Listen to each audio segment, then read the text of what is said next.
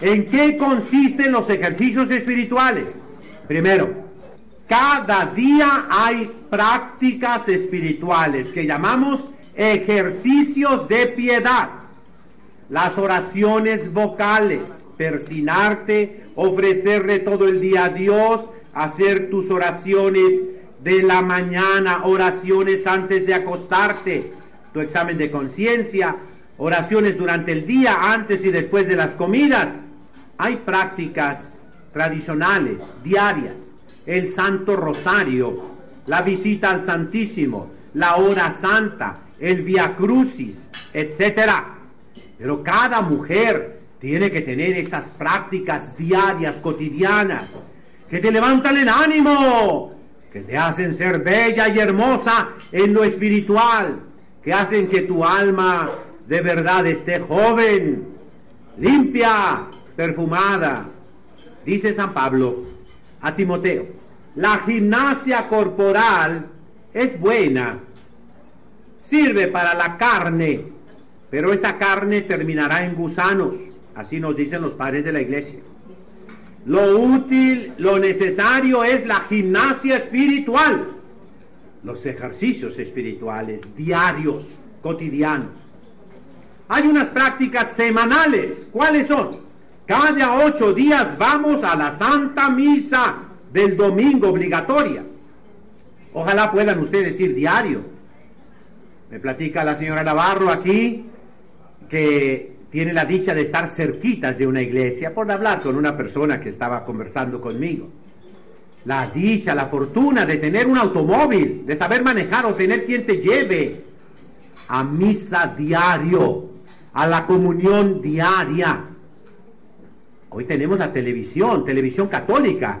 Los que tienen cable tienen los canales católicos, pero también yo les ofrezco algo más moderno todavía, el Internet. Yo celebro la misa diario por televisión en el Internet. Diario mis predicaciones, diario los sermones y las conferencias. Esta misma conferencia se está grabando en televisión y si Dios quiere dentro de dos días ya la pueden ver en el Internet. Y también las pláticas cuaresmales. Aprovechen, hay muchos medios. La hora santa, tenemos el Santísimo Sacramento diario, las 24 horas del día, para que lo puedas gozar, para que puedas rezar. Es en vivo, a distancia, pero es como una telefoniada que haces a un ser querido. Te amo, te quiero, te extraño. Todo eso se lo podemos decir a nuestro Señor. Cada semana también, pues, la misa del domingo. Es un ejercicio espiritual. Ejercicio que para ti, que eres mujer, requiere muchísima preparación. Desde el jueves ir viendo qué vestido te vas a poner, cómo vas a vestir a tu marido, qué van a llevar tus hijos, qué técnica, qué treta, qué ardid vas a usar para lograr que vengan a misa los que normalmente no quieren ir a misa y que sí quieren ir a la boa y que sí quieren ir al antro y que sí quieren desvelarse el sábado, ¿verdad? Todo eso es la tristeza de la época presente. Dios no cuenta, Dios no vale, a Dios no se le toma en cuenta, pero tú sí lo tomas en cuenta. Pero dejemos y vayamos al mes. Cada mes tiene que haber un día de recogimiento para ti, que tengas algunas horas de retiro. Significa alejarte a un tiro de piedra, dice el Evangelio, que Cristo en el huerto de los olivos se alejó de sus discípulos. Un tiro de piedra. ¿Qué tanto puedes tirar una piedra tú? Y ahí ya no se escucha, ya no hay disturbos, ya estás en paz. Retírate también tú no a un tiro de piedra porque vas a romper la casa del vecino, ¿verdad? La ventana.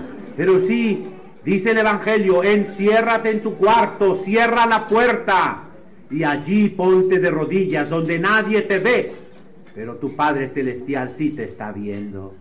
Y ahí descarga tu alma. ¿Cuántas penas hay?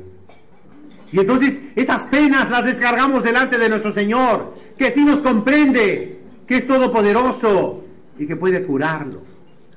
Y le pedimos, Señor, dale la salud, restitúyele su vigor, que vuelva a, a sus ocupaciones de cada día, que regrese con nosotros. Hay penas irremediables, como son la muerte, la pérdida de un ser querido, y el único que consuela es Dios. Cada mes tienes que tener un tiempo para tu alma, para que después salgas renovada, restablecida, fortalecida, porque tú eres el paño de lágrimas de tu familia. En ti se desahoga tu marido.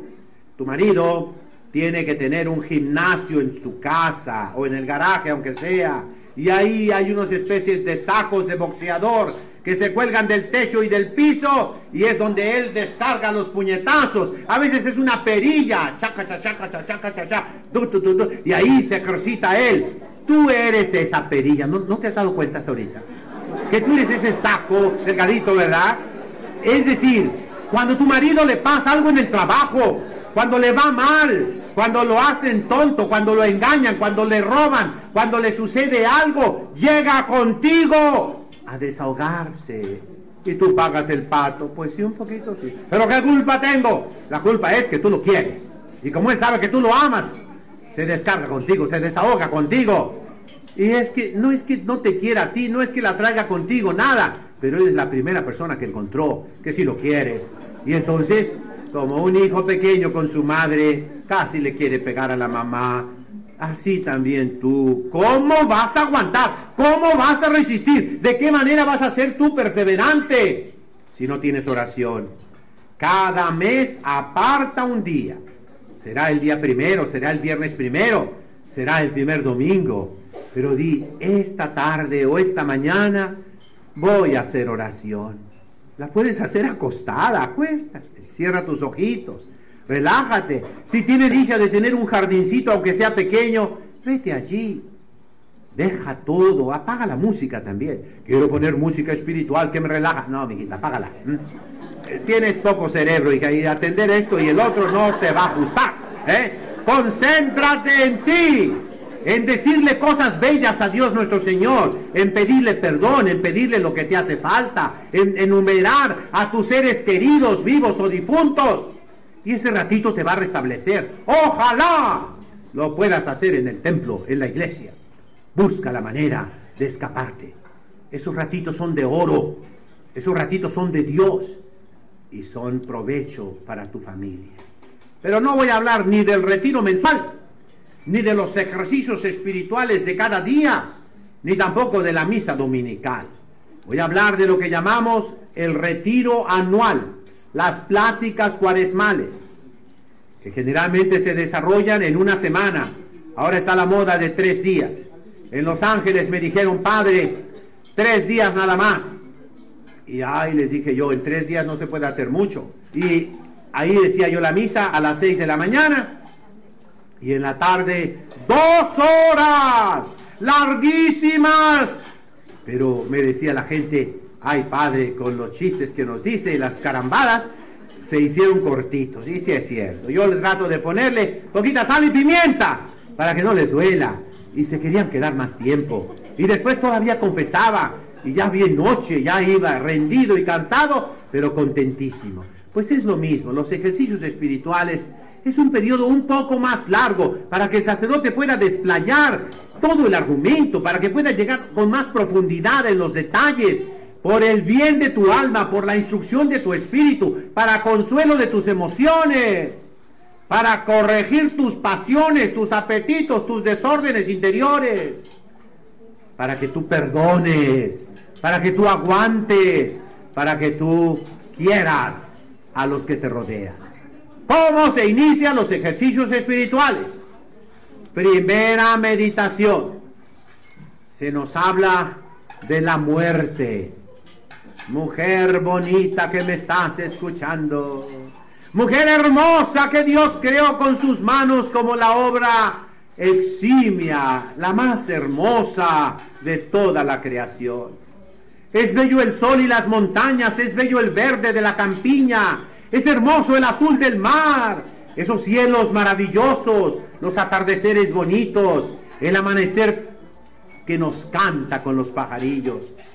Pero más hermosa que todo eso eres tú, creada, criatura de Dios.